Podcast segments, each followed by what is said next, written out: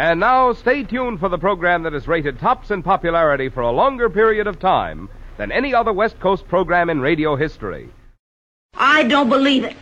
I don't believe a word of it.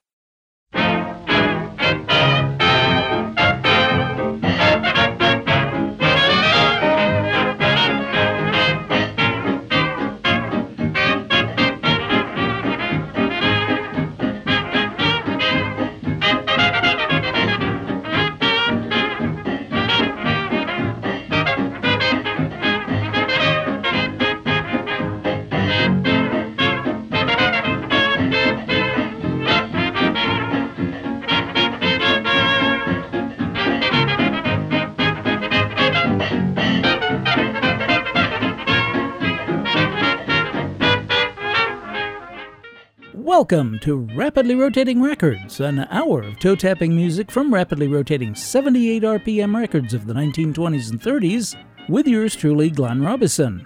On Island Radio, KISL Avalon, at 88.7 on your FM dial, and at KISLAvalon.com on your internet dial.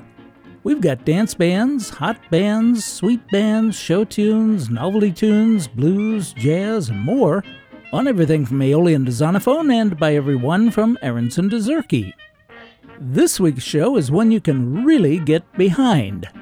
We'll be celebrating two birthdays, those of Georgia White and Don Parker, and in the second segment, we'll do some vamping.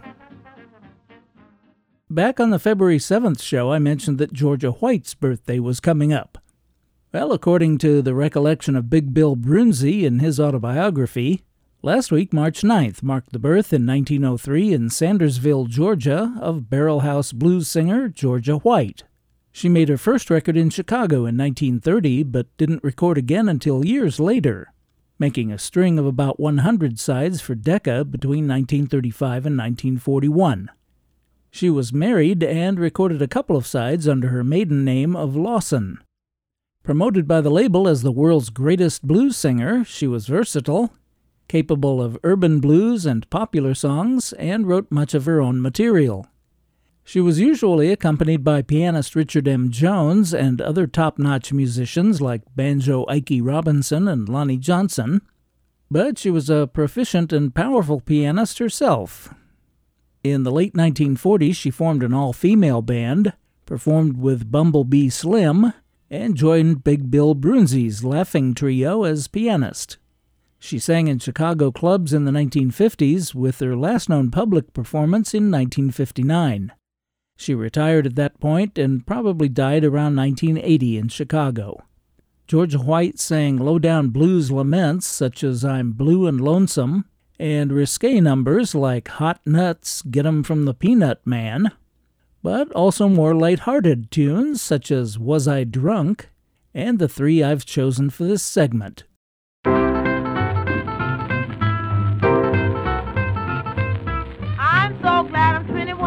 So today I'm so glad I'm 21 years old today. I'm so glad I could take my baby away. Oh, babe, oh, babe, what you want for me to do? Oh, babe, oh, babe, what you want for me to do?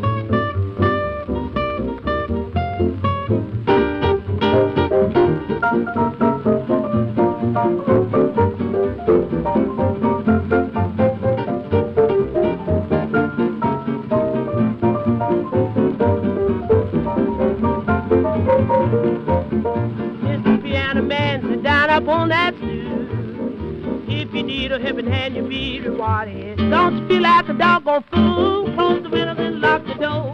Take the rug up off the floor. Hey, hey, let's all get together, stuff in here. Close the windows and lock the door. Start the party going. There's a good way to start the show. Eva Taylor and Cleo Brown recorded it before her, and Mills Blue Rhythm Band cut an instrumental. But there you have Georgia White's October 5, 1937 version of The Stuff Is Here, composed by Alex Hill and J.M. Williams.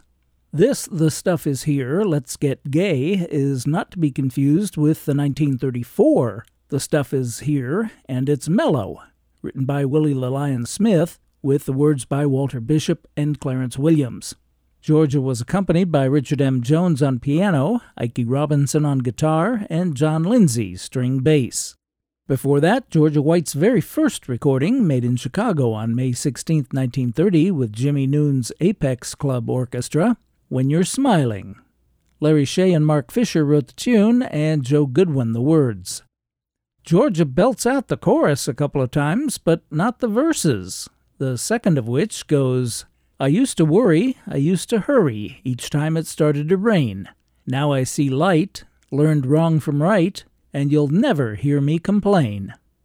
We started our little tribute to Georgia White with Jones, Lindsay, and Robinson accompanying her once again on her composition, I'm So Glad I'm 21 Today, recorded January 28, 1937. I'm the somewhat over 21 Glenn Robison, and you and I are listening to Rapidly Rotating Records.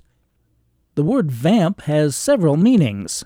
If you're a cobbler, it means the upper front part of a boot or shoe, and to vamp means to attach new uppers. If you're a musician, a vamp is a short, simple introductory passage, and to vamp is to repeatedly play such a sequence. But if you are a vamp, you're a woman who uses charisma and beauty to charm men into doing what you want them to by teasing or flirting in a showy or manipulative manner. Back on the February 14th show, I played Peacock Walk, composed by John Conrad, who also brought us Vampanella. I don't have a copy of that, but I do have a set of rapidly rotating records about some other vamps.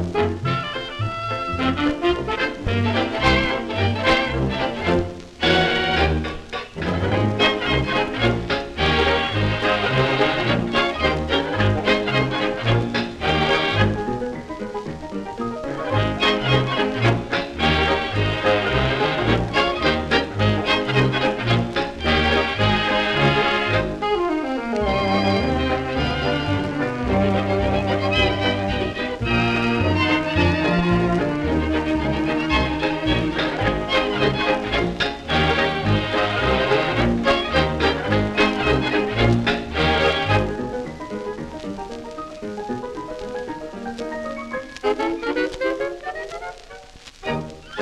you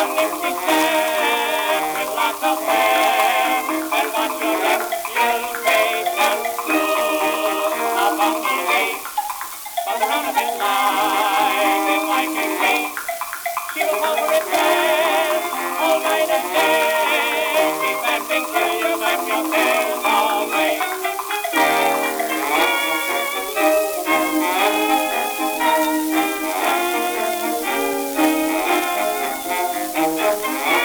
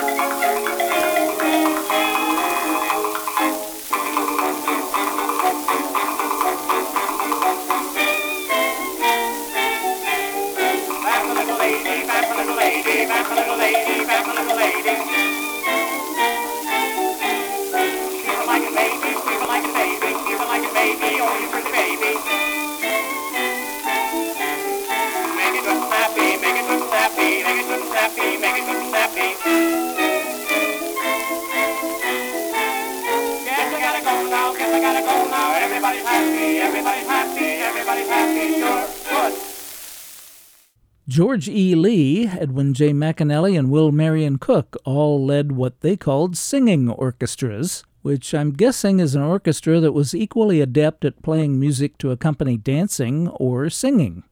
We just heard the Waldorf Astoria Singing Orchestra, led by Joseph M. Knecht, with The Vamp, composed by Byron Gay.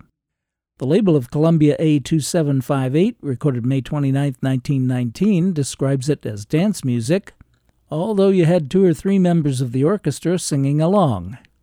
We started off with a fabulous record by Nat Shilkret and the Victor Orchestra of Fascinatin' Vamp, subtitled A Vamping Episode, written by Joseph Nussbaum. The band tried recording it on February 2, 1928, but gave up after three takes.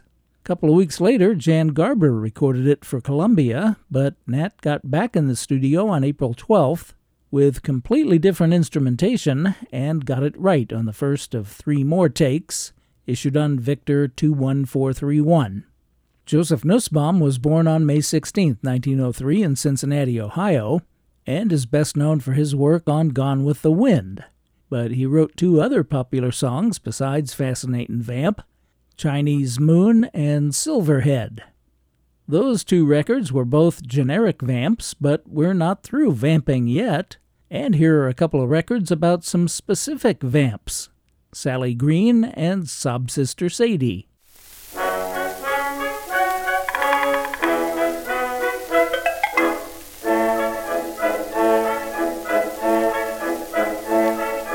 Have you heard about Miss Sally Green? Sally Green, Sally Green. Back home she was called the village queen. Sally Green was a queen. Took one trip down to the city. Came back home, oh, what a pity. Now the roof call her the village vamp. She's a vamp. And oh, that wicked glance. Mm. Oh, how she could dance. I tell ya. Sal is no one's fool. Sir. She's even vamping the constable.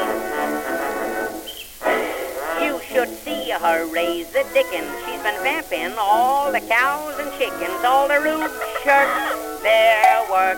No one's ever working in the cornfield. There's no one to do the haying, and the gosh darn hens have all stopped laying out. The whole town's upside down, and everybody blames the village vamp. Every side winks his eyes as she passes by. She wears high heel shoes and fancy hose. She's a vamp, she's a vamp, paints her cheeks and powders up her nose.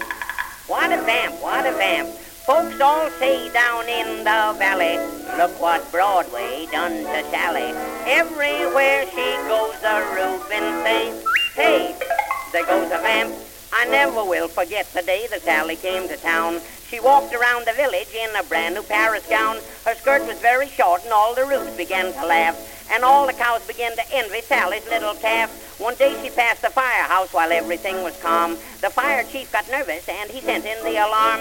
The women folks were jealous and when Sally was about, they used to lock the doors and keep the men from going out.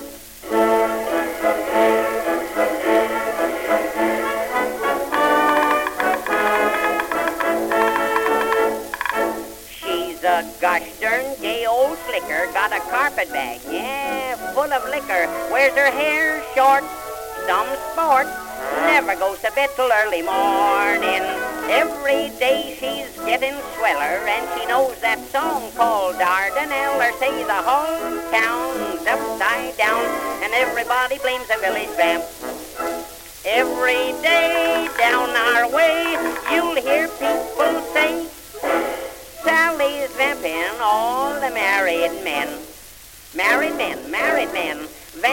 right in and out again. In again, out again. Folks say once she vamps a fella for a glass of sarsaparilla.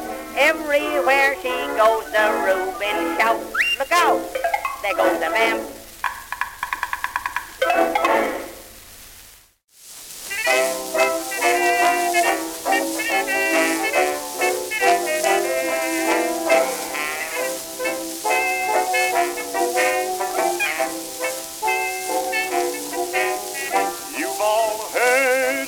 Heard of Southern beauties. Dixieland is full of beauties. But listen, people, I want to tell you about a vamp in New Orleans.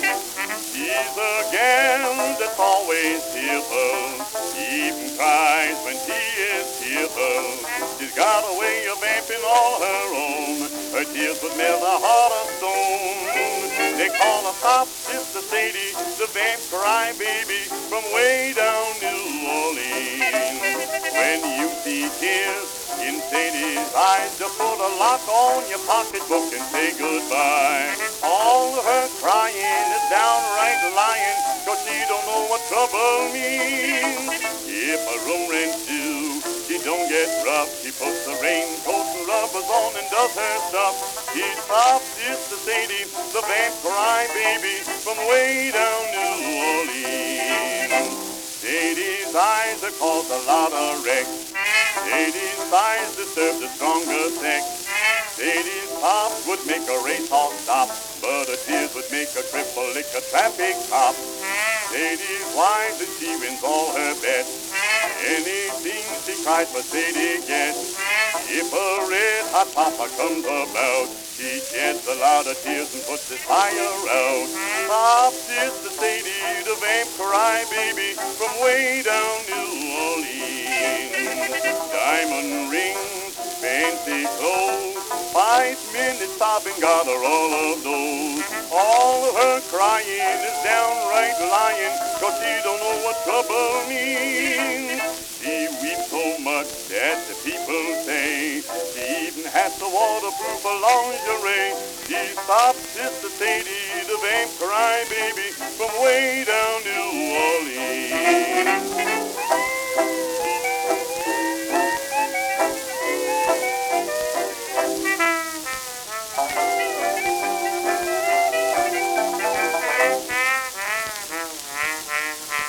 All her crying is downright lying, cause she don't know what trouble means.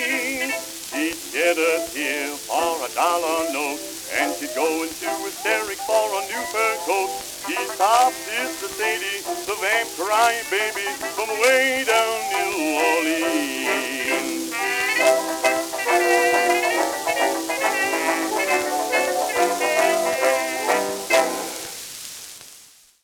Ernest Hare, all by himself without Billy Jones, singing about that vamp crybaby, Sob Sister Sadie, from Columbia 277, recorded on Christmas Eve, 1924.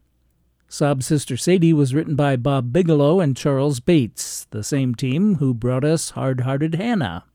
Before Sadie, Billy Murray told us all about Sally Green, the village vamp. Josef Pasternack conducted the orchestra on Victor 18704, made October 31, 1920. Bert Kalmar and Harry Ruby wrote the words, with the music by Willie White and M.K. Jerome. In all the years this show has been on the air, I've only played two records by Don Parker. That ends tonight as he not only gets his own birthday segment, but a super segment with not three but four records. They're each quite distinct, so I think it'll work well. I've got even less information about Don Parker than Georgia White. If I have the right one, saxophonist and bandleader Don Parker was born March 10, 1898. He played with the original Dixieland Jazz Band in 1922 and 23, and until 1925 recorded for Edison and Pathé as Don Parker's Western Melody Boys, the Don Parker Trio, and Don Parker's Entertainers. He was in England in 1926 and recorded for Vocalion at the Piccadilly Hotel in London. And that's all I have. So I'll just play some of his records.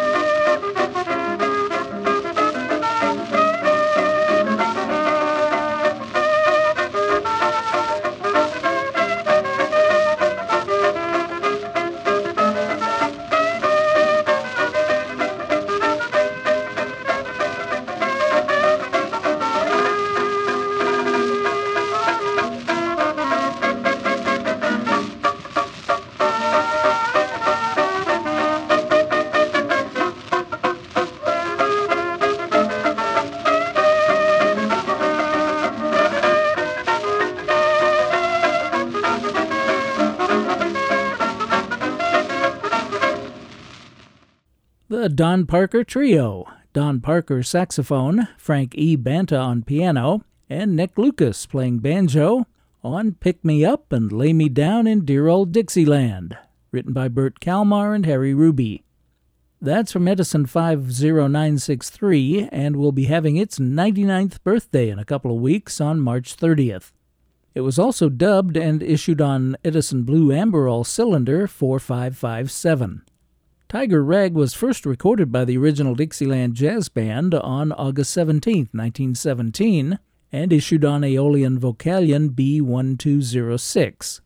It didn't sell well, one, because it was recorded vertically and couldn't be played on most phonographs, and two, because the Aeolian Company, while they made very fine pianos, were new at making and selling records and didn't have a large distribution system. The band recorded Tiger Rag again for Victor on March 25, 1918. That recording was released in August and sold well, but would have done even better but for World War I. The ODJB traveled to London in March of 1919 and were a sensation. They opened and became the resident band at the new Hammersmith Palais de Danse and appeared at Rector's Club and the Palladium. They stayed in London for a year and a half, recording 17 sides while there, including Tiger Rag. Back in the U.S., they recorded Tiger Rag a fourth time for OKeh in New York on April 20th, 1923. Don Parker played soprano sax, and it's that recording we started off with. And yeah, the ODJB recorded Tiger Rag one last time in 1936. I mentioned that Don Parker was in England in 1926, and here's one of the sides he recorded while there.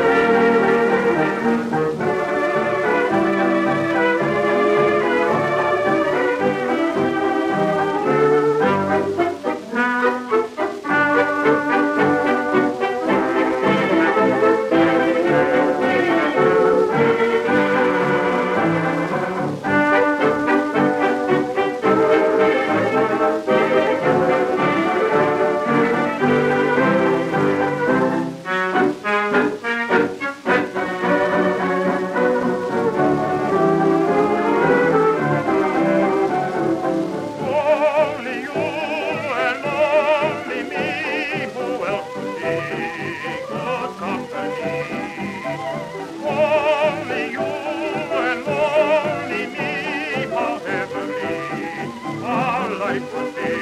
I might have known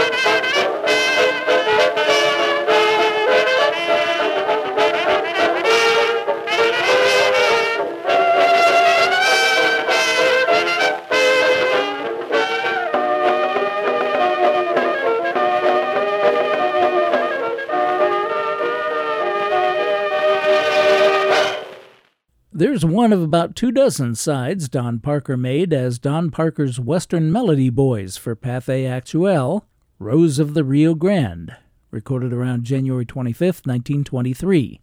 Rose of the Rio Grande was written by Ross Gorman and Harry Warren and was preceded by Only You and Lonely Me.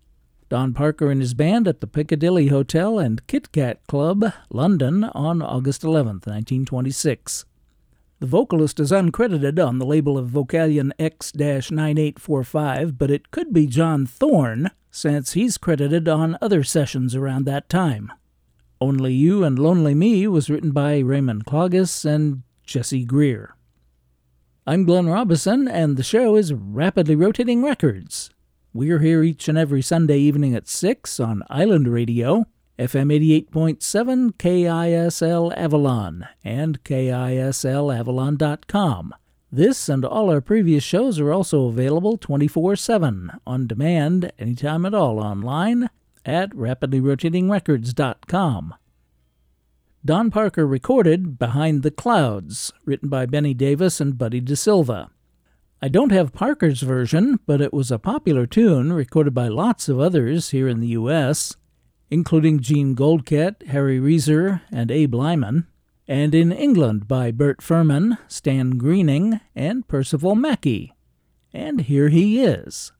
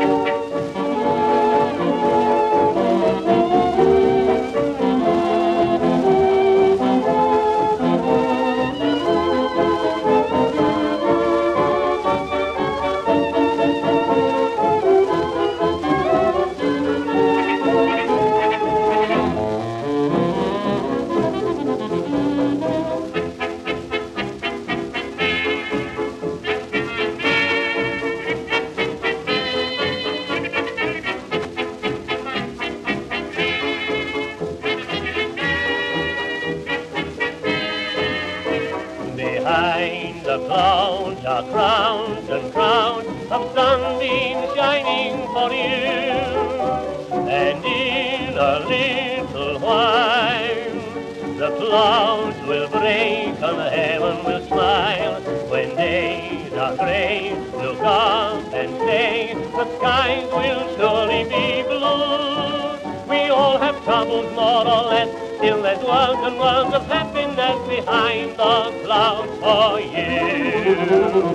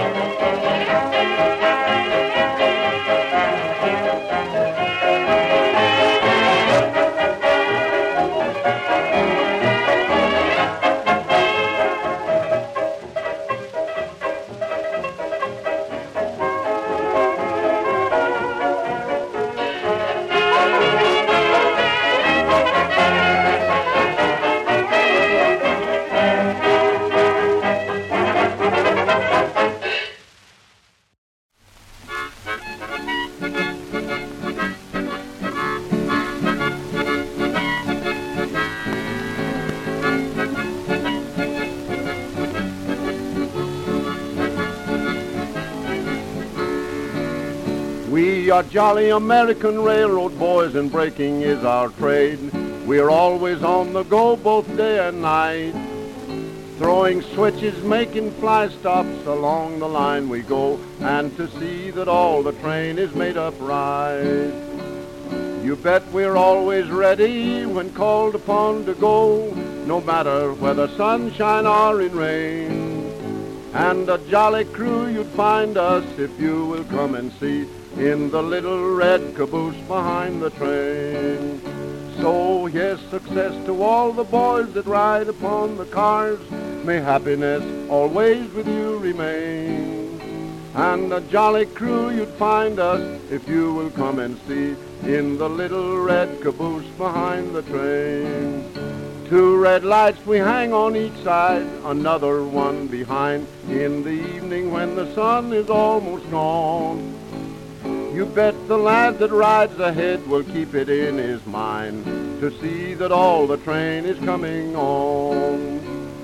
When we are near the stations, how thoughtless out we go, all a singing or whistling some refrain. Then we climb out on the hurricane deck and leave our coats inside of the little red caboose behind the train.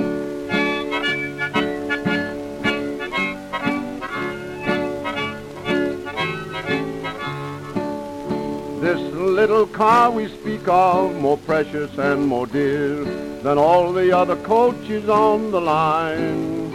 And the reason why we tell you, because it is our home, we always try to keep it looking fine. Although we have no fashion lights, no velvet cushion chairs, everything inside just neat and plain. There's many an honest heart that beats beneath that rusty roof in the little red caboose behind the train. So here's success to all the boys that ride upon the cars. May happiness always with you remain. For a jolly crew you'd find us if you will come and see in the little red caboose behind the train.